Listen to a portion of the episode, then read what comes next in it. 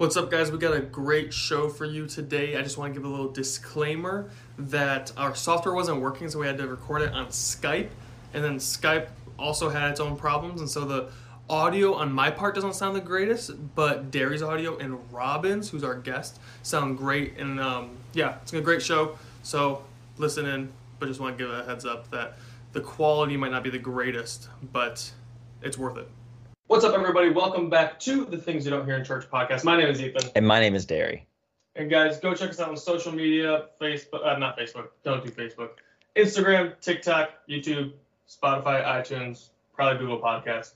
We're everywhere. And we are here to talk about the great areas of the Christian faith Mm. and help you grow in your Christianity. So, yeah, without further ado, let's get into the show. Yeah, if you want to look at us on Facebook, you can. You'll just be alone. But we do post our content on there every week because Instagram automatically uploads it to Facebook, but there's just nobody who looks at it.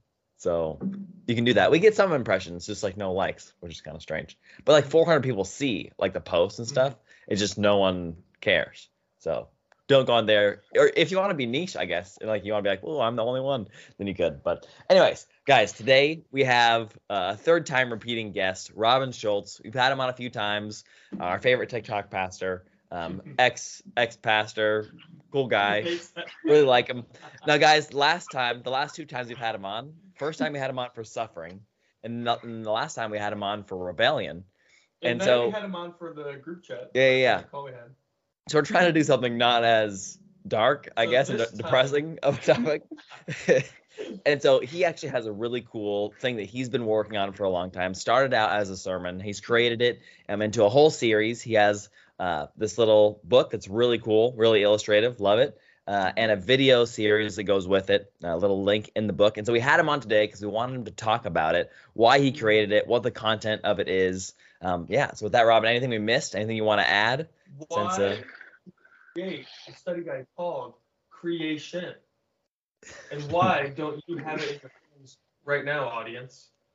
You need to take yourself out. yeah, you want to tell people where to get it, like right off the bat? Yeah, yeah. I mean, I mean, it, it, it's one of those things where when, when I was when I was creating this, I was I, I'm not clever when it comes to naming things. It was just kind of like, what is this book about? Oh, it's about creation. There you go. That's you look at it, you go creation. That's it. Um, and also, it's sim- it, it, it's simplistic. I mean, the the subtitle really defines what what the beginning is uh, or what the title is supposed to be, which is God's invisible attributes on display uh, throughout creation. So it's like Yeah. you said, it's been it's been a labor for about four years of really wrestling with the text um, in Genesis one and two, um, in, in really trying to unpack what Paul says in Rom- Romans 1:20, where he says that the divine attributes of God are being displayed through what he's uh, what he's created, and he specifically mentions his eternal power and divine nature. Uh, Hmm. That those are the two things that God has revealed through His creation. So, Hmm, yeah, awesome. it's it's So- uh, it's great to actually get something out about it. Yeah. Can you tell us a little bit more about uh, why you originally created it? I know this is Genesis is such a contentious like book of the Bible, mostly because Yeah. it impacts all of the rest of Scripture, and so your view on it Mhm. very heavily impacts your theology. And so a lot of people will stay away from it. A lot of people find it too daunting of a task, all that kind of Yeah. stuff. But you didn't. No, no. I, I mean, it is daunting of a task. I mean, the problem the problem is, like you were saying with Genesis, it makes theological statements through its its stories that it tells that if you really get into the nitty gritty, like impact everything within Scripture. That was Mm. actually one of the difficulties in creating this was. I had to draw the line somewhere and say, okay, I cannot just copy and paste the Bible and basically say this is what this is the statement that it makes here is a statement it makes here and here and here and Mm. here and this is how we arrive at the you know eternal power and divine nature of god um that was the difficulty so like there more than likely will be you know further additions of this and further explanations and and, and Mm. stuff i just had to get to a point where it was like okay this contains the the information i at least want to communicate and it's up to the reader the one who has the book to then take it and go into further study and really unpack some of the stuff that's been said in here um, but the reason why this is actually in existence actually comes from when I was a youth pastor. Um, I was a youth pastor over a group of, I, I, think it was anywhere on a good day, we might have like 12 people. Um, and one of the things that I did with them when I took over the youth group is we did an uh, expository preaching through the book of John. Um, hmm. Just to, hey, let's talk about Jesus. Let's talk about, you know, Jesus in the most personal gospel um, mm. you know john's gospel the the one whom jesus loved that's how he identifies himself and so let's look at jesus through that lens and let's do let's just go line by line or story by story or however that makes sense and let's just read through the gospel of john and and, and get a good grip on who jesus is um, and in the midst of doing that um, these were kids that had been in church pretty much their entire life or at least associated with church in some uh, capacity. Um, hmm. We had maybe one or two that were newer to the faith, but one of the things that was very, very evident was they had no grasp or concept or understanding of the Old Testament at, at all. Hmm. Um, so we would we would talk about. I remember one time we had a, a I was relating something in John, I believe, to King Saul, and I, hmm. I said, "So King Saul, you know King Saul?" and it was just blank stares, right? Mm. Uh, anytime something like covenant would come up, what's that? What's the covenant Abraham uh, covenant God made with Abraham? No yeah. idea. And so what it was what, what it was real what I was realizing is um, and, and it was a specific problem that we had within the church community within the city that I was living in. Um, it was a very shallow, no real depth to to Jesus. Kind of the the messages that were being preached was uh, in the churches is very much how can we just apply the principles of Jesus to your life so you can have a better marriage, a better finances, mm. blah blah blah blah blah. Not necessarily prosperity gospel, but you know, um, just basically a self help Christianity. Right. Um, and so I was like, you know what? We really need to cover our bases here because I don't want you to have a surface level Christianity. So let's go back to Genesis 1. Let's just do the same thing that we did with John let's just preach from the beginning of Genesis until kingdom come, or in this particular instance, until COVID hit and we weren't able to meet in person anymore.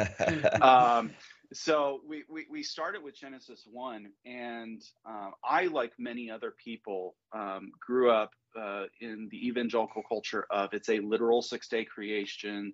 You know that mm. that fight versus the academic fight, which is this is really just a cosmological argument and why this God is different than the other mm. gods within the Canaanite region and um, I actually still have it on my Google Drives, the original sermon series uh, that I did for this.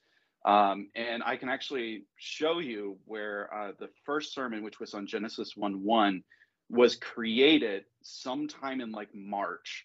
And I actually didn't start typing in it, typing in it until July. Um, mm. because I didn't know where to start um, because all I knew was cosmological arguments. All I knew was hmm. this is a literal seven, uh, you know, six day creation, and you know, here's how we can prove that the Earth was created with some view of age or something like that, or it, it, it mm. appears to be old, but it's actually fairly young. Um, and I didn't want to do that. I, I really didn't want to do that because, again, the whole point in doing this was to reveal Jesus and. Mm so I started really praying into it and really going like, I I really have no idea what to do with this. I know that we need to go this route because the kids are lacking in understanding, and as God says to His people, my people are destroyed for a lack of understanding. Yeah. Um, so we definitely want to do this, but there are some things I personally have to wrestle through with the text in order to communicate that effectively to the kids. And so there really were two verses that that really hit home with it. Um, the first uh, was Jesus and John says that if you had believed Moses, you would believe me. Right. So there is this statement that Jesus makes where, in order to believe him, the stumbling block is Moses uh, and what mm. Moses wrote. Um, Moses is traditionally the author of Genesis, so you know, without getting into Scott, like we just have to accept it. The way the way Jesus said it is the way that I have to accept it. Um, mm. So Jesus's claim is that Moses is writing about him. Um, and so I was chewing on that, and then I was rereading Romans and came across what Paul again says that uh, starting in Romans 1:18, where he says, you know, that the unrighteous suppress the truth um, mm. by their unrighteousness, and started reading that, and um, one of the funny things about that particular uh, passage, as well as we use that as a cosmological argument, that atheists are dumb because you should be able to look at the cosmos and go, "Wow, there there there must be a God behind this, right? Mm. There must because Paul is literally he literally says that they are suppressing the truth in their unrighteousness because the truth has made evident through what God has created. So obviously, that's what you know. I should be able to look at a tree. I should be able to look at the sky. Hmm. I should be able to look at the universe and go, there definitely is a God. But that's not the argument that Paul is making. And this is it, what, what the, the argument that he makes actually starts in verse 16, where he says that it is the power of the God. He's not ashamed of the gospel because it is the power unto salvation, first to the Jew, then to the Gentile. And Mm. then he says it's by the unrighteousness of people suppress this truth. So Paul's argument actually in Romans 1 is not that you should be able to look at the creation and go, wow, there definitely is a creator. Many religions have done that. Um, Mm. What his argument is when you look at what God has created, there's two things that are visible in it is, is his eternal power and divine nature, which are associated with his gospel. So what Paul is, uh, what Paul, the, the claim that Paul makes here is that when you look at the creation and what humanity is ultimately raging against is God's intents and purposes for creation, which is his gospel. And so it was coming to that understanding that finally Genesis 1 started making a little bit of sense to me, um, especially in the context of Moses in the desert, in the wilderness with the with the Israelites, and going, wait a minute, Moses is actually not making a cosmological argument here. He's making a philosophical or, or a philosophical argument about the plans and the purposes of God for his people. And Hmm. so we should be able to look at the creation account and go, there are there are shadows and foreshadowing of what God is ultimately going to be up to and what God is ultimately doing in creation and through his people evident within the creation story. And then that's really where I started diving into it. And I think it took until about it took until day one of creation because I had to lay the foundation in in Genesis one one uh, for the kids. But once I got to Genesis, the, the first day of creation, it suddenly started making sense, and I was like, wait a minute. The story that shows up in Gen- uh, in the first day of creation, I can actually map out um, to what Jesus is doing, what the Holy Spirit is doing, what God is doing in His people, to what Moses saw on Mount Sinai. Um, and so you start following it logically through, and you go, "Wow, I don't care if it's a six-day creation anymore. I just, wow, you can see." Uh, I, I make this argument in, in, in the video, um, basically saying that you know when we talk about a piece of art, we don't typically talk about the materials that were used to make an art. Like we we don't Hmm. we can talk about the medium. We can talk about like, hey, this is an oil painting. It's canvas. It's construction paper from a third grader. Who cares? Hmm. Um, we talk about the message that that art piece is trying to communicate. Uh, we communicate the emotions of the artist. The you know when we when we read Edgar Allan Poe for for example, we don't really sit there and go, well, you know, this is the particular type of rhyming scheme that he's using or anything. Like when I read The Raven, that's not what I think about. I think about a tormented soul over the Hmm. death of his wife. Like that's what he's ultimately trying to communicate. The the the method in which he communicates it is it's cool to know, but it's irrelevant at the end of the day. Um, and I would even argue, as Paul says in Romans 1, that our focus on the materials is actually a worship of the creation rather than the creator, um, because they're supposed to point to what God is doing rather than to be the focus of what God has created. It's more about a who than it is a what. Wow, interesting. Mhm. Yeah. Yeah, that's really cool. You were saying how you track that first day of creation to the Holy Spirit and what Jesus is doing. That'd be Mhm. interesting to flesh out even like now for people listening. Is that something that you could break down for us? Yeah, yeah. Uh, I mean, these videos are going to be available for uh, for free on YouTube, and it, if you want more detail Mhm. about this, you can you can get the, the study guide.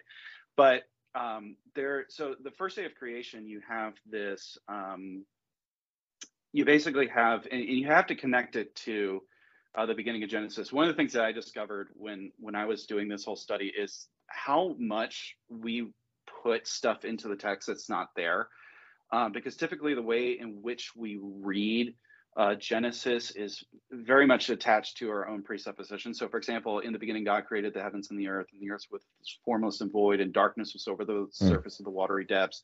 Um, and the Spirit of God was hovering over the water. Stop. Then God said, "Let there." So we put like an unnecessary mm. divide in there. And what I was realizing is that is actually the precondition for day one. The precondition for day one is that the Spirit is moving abo- uh, upon the waters. Mm. And then God said, "Let there be light." So it, they're they're they're connected to each other. Um, and the thing that really blew this open for me is in Second Corinthians four. Uh, Paul makes this statement, and he says that the same God who said, "Let there be light," has shown the revelation of Jesus Christ in our hearts. Right. Mm. So Paul links this and says, just like God spoke into the the moment of creation and said, "Let there be light," is the same way in which he has shown the revelation of Christ in, in our hearts. And you look at the first day of creation and you realize, wait, we don't have the sun, the moon, the stars. There's nothing for this light to actually emanate from. There's it, it's it's an impossibility really if you think about it that god just commands into the nothing commands into where there are no stars there are no these celestial fusion bodies or anything and says let there be mm. light and that nothingness goes yeah that sounds like a great idea let me do something that's physically impossible and just emanate light. Get some light in there. And, and, yeah, I, I still have the recording when I did that with my kids. I was just like, yeah, just think about this for a hot minute, and it, like you can hear audibly the kids go like, "What? Wait, what? What? This is this is." And, and, it's funny because especially when you study scholars, they'll get into this um, debate about the Hebrew, whether or not it's "let there be light" or "there can be light." You know, is God really commanding the light to come forth or is it you know and, and, i look at it and i just go like just look at the fact that there are no stars there there there is nothing for the light to be created from the light just comes to existence just like the knowledge of the glory of god the knowledge of jesus christ. It's not something that we work up in our own hearts. It's something that god has declared that by his word we believe.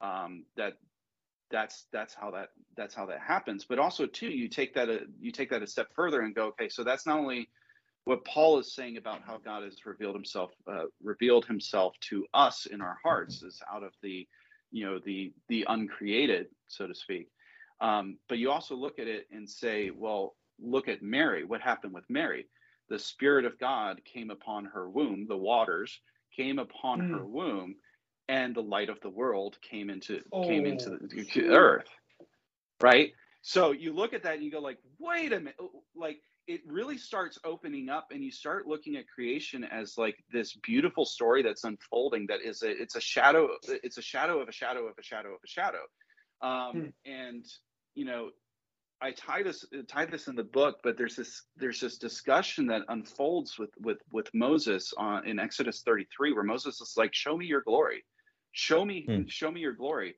Um, and god responds in a particular way and he says you can't see my face. And people are like well you can't see the face of god because he's too glorious and you would die which is really peculiar because not even a few verses earlier it says that moses talked to god face to face and it's mm. interesting to see how we reason with that text we it's it's interesting to say well it was a veiled glory it wasn't really face to face it was more metaphorical and if you actually go into the into the original Hebrew, and again, I go into much more detail about this in the book.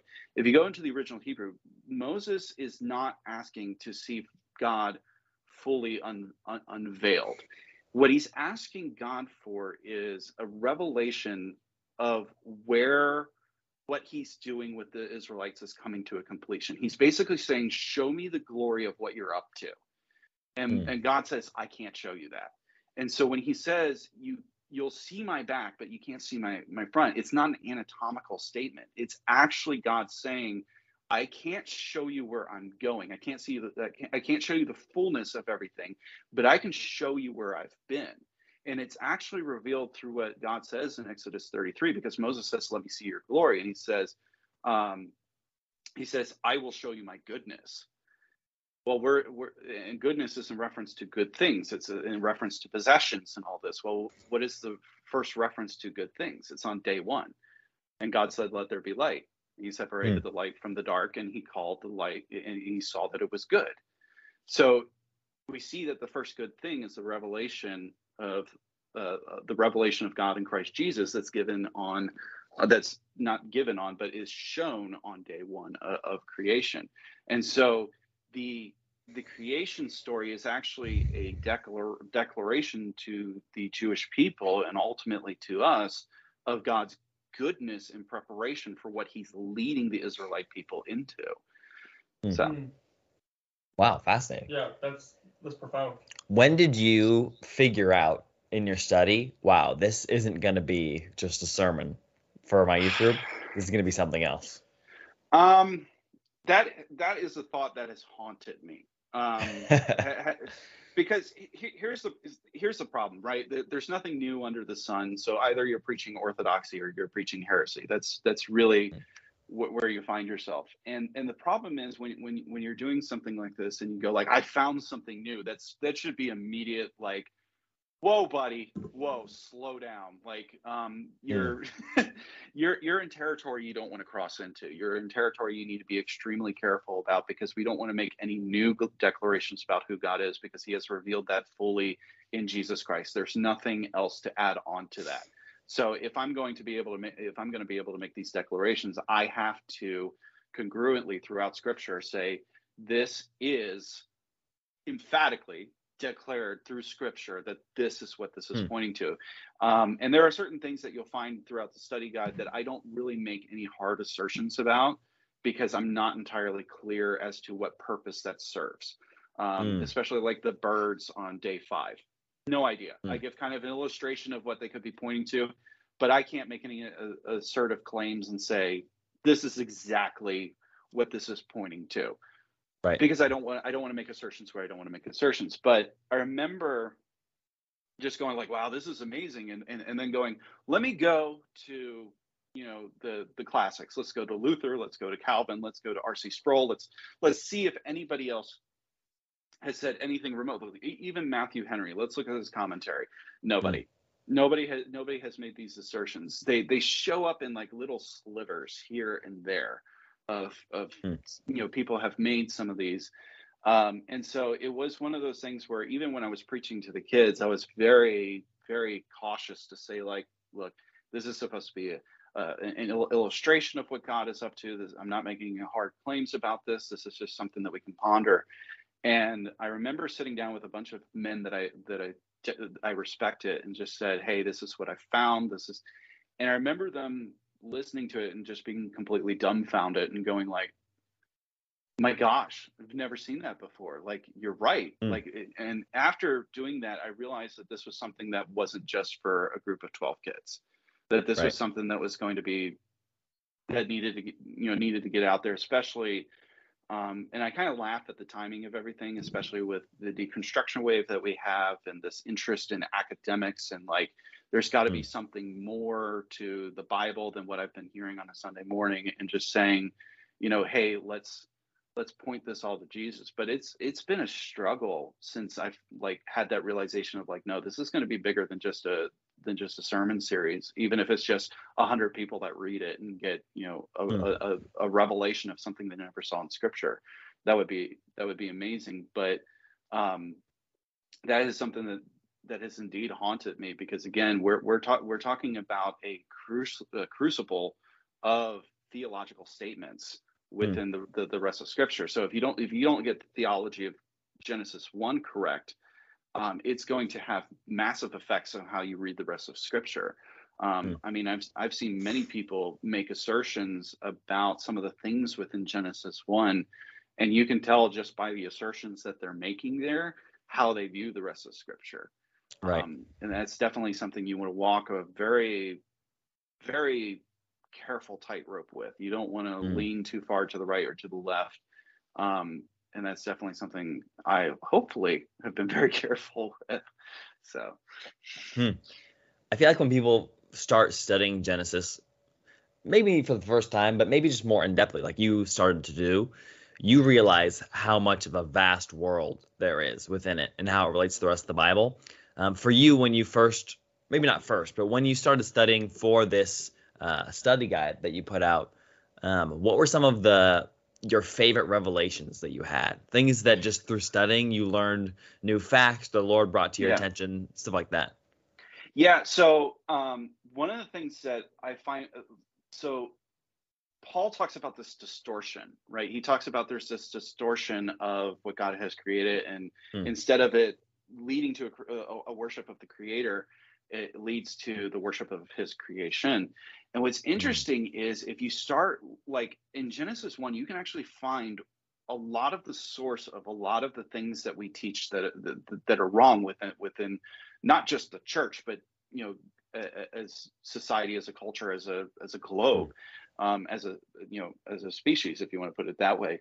Um, like for example, like in, in me talking about the light coming upon um, the uh, uh, light coming upon as the spirit is hovering over the waters. Um, one of the things that is pointed out in Job 38, I believe it is. Numbers don't make sense to me. It's written down. It's in there. Job 38. uh, I, I have tried. I have tried to memorize chapter and verse pointer. It just doesn't happen. Um, so, um, but in Job 38, God speaks to the seas as they burst from the womb. Right there's so there's this imagery that's given within Scripture that the waters come from the womb. That's the source of the waters. Um, and what's interesting about that is when you get this picture of the spirit hovering over the waters and in Deuteronomy, that same word hover is being used, and it's much more intimate than just like, you know, uh, Criss Angel, mind freak, you know, hovering, levitating above the waters. It's a very intimate, like a like a hen with her her young, hovering over her her young, not to crush them, but to nurture them and to keep them warm and all that.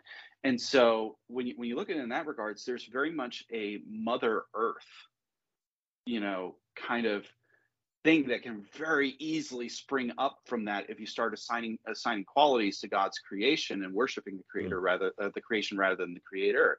Um, you know, because there's Yeah. definitely a maternal ish, you know, kind of aspect to it if you read that into the text rather than realizing what it actually is that the waters are meant to symbolize symbolize purity that um, we are born of spirit and water so this is very much a uh, imagery that is given in in the original creation that what god is creating is pure it's free from sin it's been washed it's been cleansed right so that's that's the Mm. imagery that scripture is giving but because of the inherent qualities that god has not only put in his creation but within us we can read that maternal quality and now all of a sudden we're worshiping mother earth we're worshiping creation over the creator Hmm. uh, same thing with like the stars stars are synonymous with angels um, and the way that the scriptures point it is that the stars are in service to us they don't rule over us they don't lord over us um, but because of the hierarchy and they are up there and we're down here we have a whole aspect of astrology where astrology goes that the stars govern me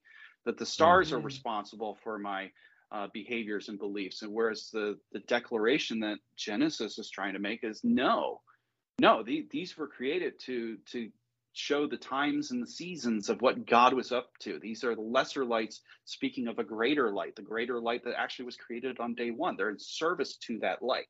Um, and so that's that's one of the interesting things that I, that I've realized through all of this is that you not only can you see the theology that we should be getting out of this that scripture reemphasizes over and over again throughout its pages but Mm. also you can see where very easily we can twist it and start worshiping what god has created um, in a Mm. way again that that he never intended it was supposed to point to him um, and again it is a it is a raging and suppressing of what god has been up to because now creation is serving my purposes rather than god's purposes um, and that's another interesting thing to add to it because Adam is created at the end of all things. He's not created at the beginning. He's not offering counsel up to God. He's created at the tail end of it to Hmm. say, here's all the things I've created.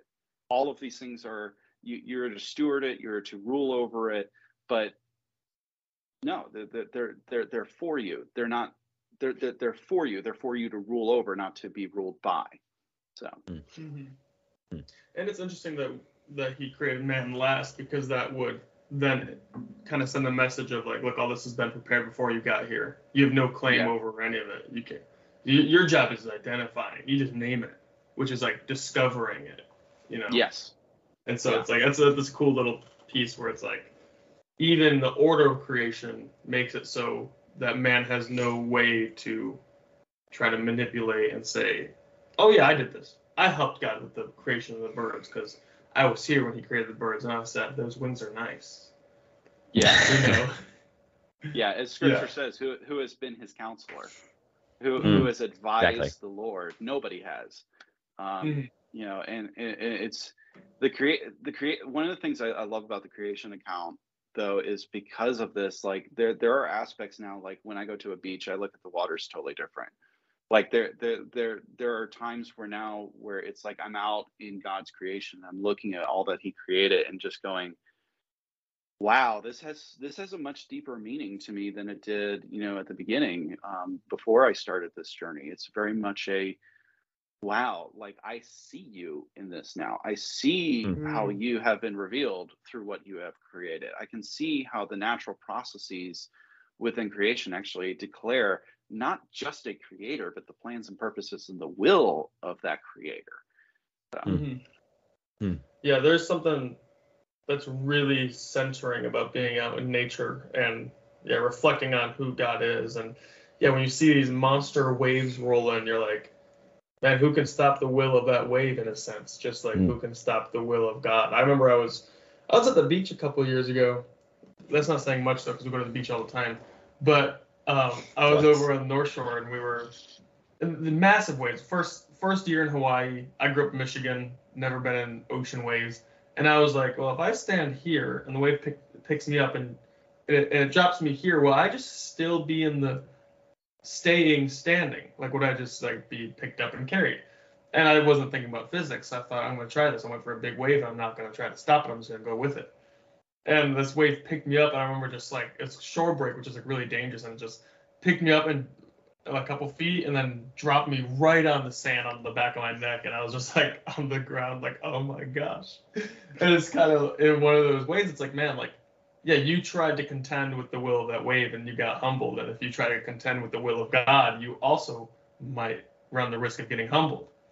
You know, Yeah. if if the Lord decides that He wants to spend His time humbling you, and He has the universe to run, so it's kind of Yeah. like it's an honor that God would even tell you, hey, that's not how it works. You know. Yeah. Hmm. Yeah, and there's uh, it, it'll be interesting to see your uh, see your perspective on um, was it?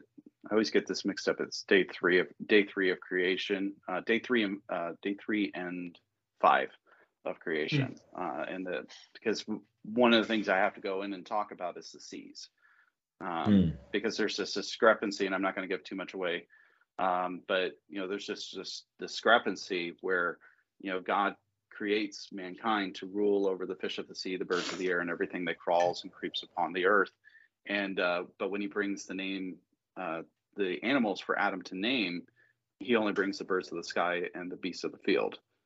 He doesn't bring, you know. And of course, you could dismiss that like, well, what are you going to make Adam do? Are you going to make him get a snorkel and go there? No, God told him to rule over the the, the seas, but it's peculiar that Adam never names any of the animals in the sea. He never is, you know, God never reveals that to him.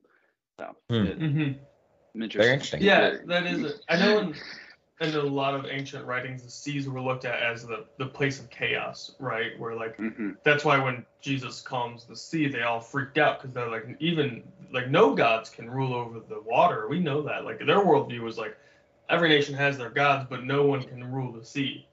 And so when, Yeah. Or, or if they Well- can, it's really hard. yeah, Well, i- i- if you take a look at so at, at Paul's ca- um, shipwreck, if you take a look Hmm. at in, in the book of Acts after the shipwreck, um, when he gets bit um, by the snake, um, the the the crew makes this. Uh, they make this. Um, I'm going to paraphrase here because I don't remember the exact verbiage, but they basically tell him that look, the judgment of the seas didn't get you Hmm. but the but the the, the serpent did like you may have Mhm. escaped uh, escaped the judgment of the seas but you haven't escaped the, the the god's judgment because you got bit by the snake and obviously you know as jesus foreshadowed his apostles would be able to be bitten by snakes and not affected and you know it, it, it's a testament to Paul is actually in the gospel that he's preaching the true gospel that he's not under the judgment of God.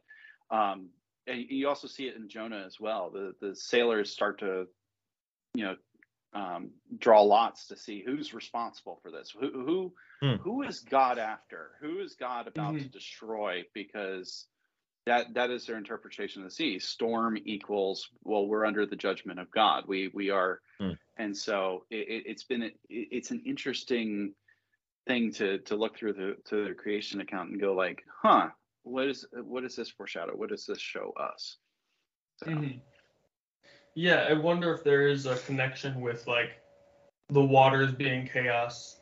Adam maybe still having the responsibility to name the fish because he, he had dominion over the whole earth, right? And so it's like, but that just was like maybe the next step if he didn't sin was like maybe eventually they would have gotten to the point where they would have created the technology to do that. But if the waters are symbolic of chaos and he still has the mandate to name the the, the creatures, or you could say like expand his dominion or bring the dominion that God gave him to the sea, then there could mm-hmm. be some imagery of the purpose of man is under God's commission to like um, contend with chaos or or master the chaos.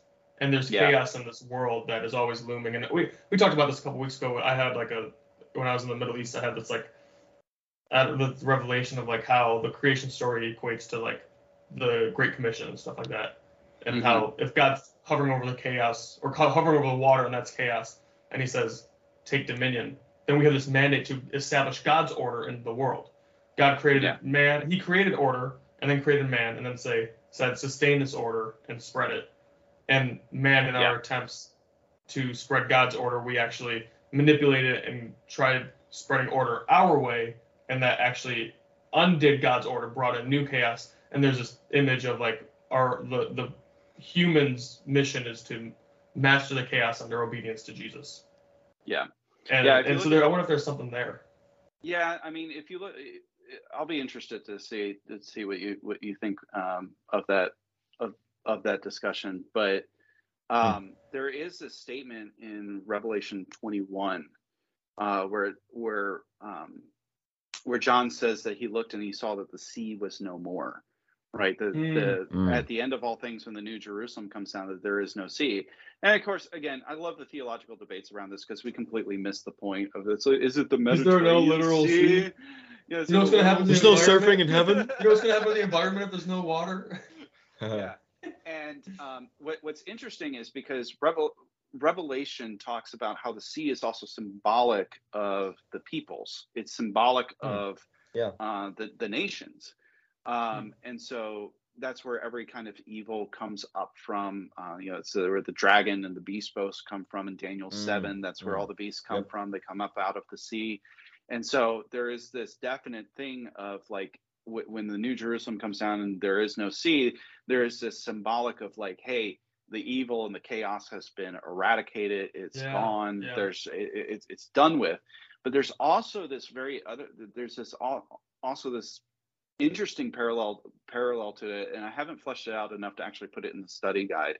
But one of the things that um, that Adam was tasked with was to be fruitful, to multiply, and fill the earth, and subdue it. That's why I didn't cover it because it's going to be in the second there's a there's another study guide that's going to specifically deal with mankind and our purposes mm. out of Genesis 2. Um, but in um, Adam was given the, or mankind was given the uh, command to be fruitful, to multiply, to fill the earth and subdue it, right? And so there is this other thread within it that Adam did not rule over the earth. He didn't fill it. He didn't subdue it. He didn't be. He, he, wasn't fruitful. He sinned, right? And so there is the. But again, the callings and the the giftings and callings of God are irrevocable. So what ends up happening? God, you know, Adam does procreate. We do. We are fruitful. We multiply in the sense that we we procreate. We fill the earth. But we fill the earth with evil. We fill the earth with corruption and unrighteousness. Um, and there is this aspect now that when Jesus comes in and says that I can rule over the winds and the waves, that I'm ruling over the seas, is that not only is he ruling over the seas where the evil and corruption, the chaos is, he's also ruling over humanity because he is the second Adam. He is the king of the earth. He, he is, his inheritance is is the people of God, and he will reign and rule with us forevermore. And so there's that illustration that's going on there where where it's it's showing us that we cannot overcome the evil that is present within the world without somebody to rule over those those winds and those waves. Um, that that is mm-hmm. something that only God does. In Job 38, he says, "Who's the who's the one who assigned the boundaries to the seas and said, you will stop and go no further?" Mm-hmm. It's it's Christ. So, and there's we could unpack that for hours, you know, of you know where mm-hmm. God has set up the boundaries for the nations and said, you know, e- even with the, the nation of Israel, he has carved out and set the boundaries of where Israel would be, you know, hmm. uh, which is another thing to think about that, you know, it's one of the things that one of the other things that came up in this is Psalm, this is Psalm 8. Again, numbers mean nothing to me, uh, where hmm. um, David David is saying, you know, when I look at the the stars, you know, the stars and everything that is in heaven, um, who is man that you are mindful of him? Like, it, like for David, the the declaration of the of the universe does not diminish the value of humanity. It actually amplifies it. It adds a mystery to it that, like in the in the vastness of the cosmos and the heavens and the earth, that there's just this little speck, infinitesimal speck in this grand universe that goes on as far as we know forever you know infinity that there is no boundary to hmm. it and this is the declaration that God is mindful of human being, that he is involved. This is where, and not only has he decided that this little speck in the middle of the universe is where he's going to show himself, you know, glorious, but it's a little sliver of land, not even 100 miles by 70 miles in the Middle East, that God has said, I'm going to select these people to show my glory through. And if you take it down to that, you're just like, wow, God must be really up to something glorious if that's what he decided to do. If he decided that that little mm-hmm. small sliver of the land with the most rebellious, stiff necked people on the face of the planet, that he is going to use those people to show his glory. Okay, tell me more, you know, rather than the nat- the natural response. And again, this goes into where we see the corruption of that where people will look at the stars, they will look at the heavens and go, "We're we're just stardust. We we exist in this time of entropy where things are complex and eventually everything will fizzle out and your your existence is meaningless. Just you know, do the best you can to be a good person or whatever and live your life and then die." And the scripture actually offers more to that and says, "No, no, the the because you are so insignificant and God has turned his affections towards you." You are actually more valuable than any of the stars in the heavens. Um, mm-hmm. And it adds that mystery and that glory to it that actually I think edifies us more than it diminishes us. Yeah, hmm. yeah, it definitely like begs the question, like, well, why? Why is it that God cares so deeply about us? And then you get back to the, the creation of like, yeah, we were made in His likeness. He's it's not that not just that like we are one of his random many billions of creations, but we are like the creation. And also not even more than that, it's like our even our existence, our creation is also kind of to I've heard someone say this, so maybe we can flesh it out, but it's also to say like to the rebellious angels, like you guys wanted to usurp authority, you wanted to be God, hmm. you wanted to take my place. I'm actually going right. to create beings that have that in their earthly life will have nowhere near the amount of power and magnitude that you guys have, and they will rule actually over you. They will rule over the angels. Yeah. You know, yeah, it's like and, and, the angels marvel. They're like, wow, how's that possible? Oh yeah, no, they they, they marvel and they want to know what what's going on, what God has been up to, because they're fascinated with it. They don't understand it. They're they're perplexed by it, as Hebrew as Hebrews talks about. Like that, this mm-hmm. is, you know, and and it, the the interesting thing is um you know when hebrews says that he he made uh, he was made little less than the angels right mm. um that that I, I, believe it's Hebrews. I think it's Hebrews again. Um, it's it's it's Tuesday. Um, but he was made less, yeah, he was made less than the angels for a time, which like think of the implications of this. That Jesus, angels were created as ministering spirits to go, go out into into the world and mm-hmm. they were created to serve humanity they were created to minister to us and point us to the to to the to the true light and it says of jesus that he was made lower than that that he was made mm-hmm. as a mm. servant to humanity um you know and, and, you begin to like really process that and you think back to it you know paul says in philippians where he says you know that he emptied himself and took on the form of a servant and was mm-hmm. obedient, you know, unto death, even death on the cross. Like that adds a brevity to it when you really think about the the angel's place within uh, within um, within the created order that they are supposed to point us to uh, Jesus, that we rule over them because they that they minister to us, and then Jesus went lower than that, and Jesus mm-hmm. became a bond servant, and he became somebody who who mm. not only ministered to humanity but served humanity and pointed them to mm.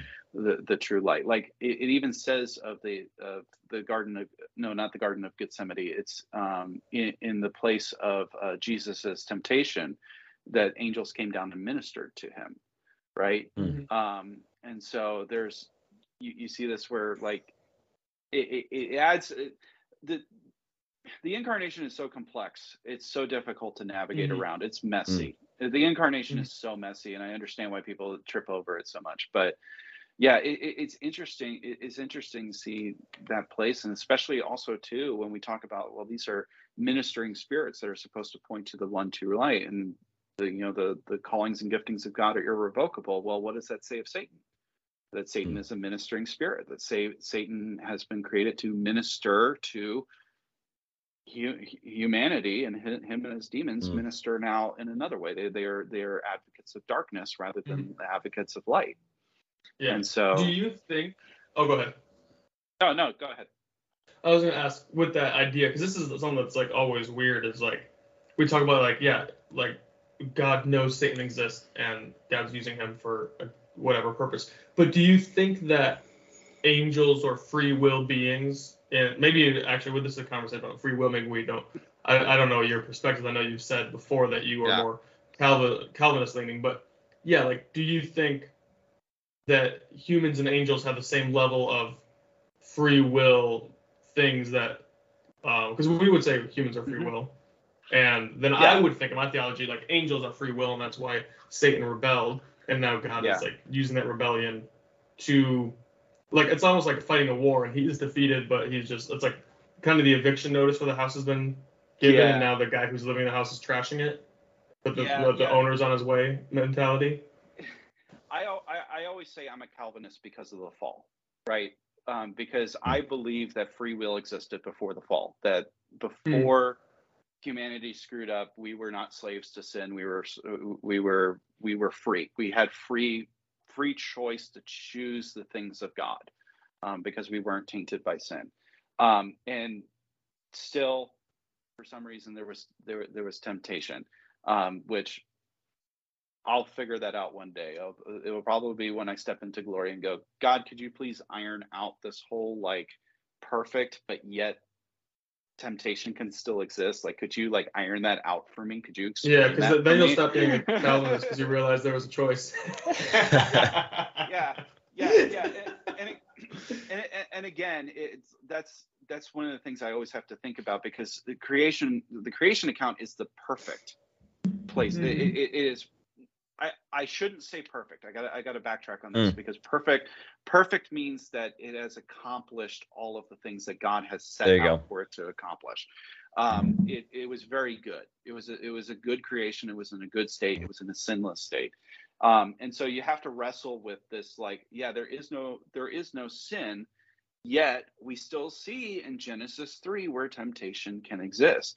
Um, and I go a little bit into my understanding of that on uh, on the day six of creation in terms of how God tells us we're supposed to rule over uh, creation and specifically the animals. But when it comes to angels, I I I have the um, my theological stance on it is angels do have free will. Um, they do have the ability to choose and not choose God. Um, now, they do have the benefit of seeing God in his fullness. So, you know, making that choice is uh, not, not, um, not done in ignorance. Let's just say it that way. Um, but because they are spirit, there's no way to redeem them. Hmm. Because the way that we are redeemed is through the shedding, uh, is through the shedding of blood. It's through the Holy Spirit coming upon us and turning, transforming us into a new creation. Um, which, again, if you think about the plans and purposes of God, that He gave us flesh and bones and a spirit so that we could be redeemed. Um, mm. Let that cook your noodle for a little bit. Um, but like you know, uh, the you know the angels the angels can't be redeemed even though even though they do have free will. They're they're they're stuck in their sin, um, or the fallen angels are stuck in their sin, and they cannot be they cannot be transformed into a new creation because there is right. no flesh to overcome. There is no, mm. yeah, yeah, and Christ came as a human and died as a human. So yeah, yeah, he couldn't be crucified as as a spirit because there's nothing to to redeem. There's nothing. Yeah. You you can't you can't redeem flesh with spirit. You have to redeem flesh with flesh. Mm-hmm. So and it's almost like for at least the angels, it's almost like no excuse. I'm like, guys, you literally fly around the throne singing holy, holy, holy. Mm-hmm. Yeah. You can't. That you have no excuse. Yeah, I did hear a pastor one time, and I haven't had enough time to flesh it out, so just take it for what it's worth.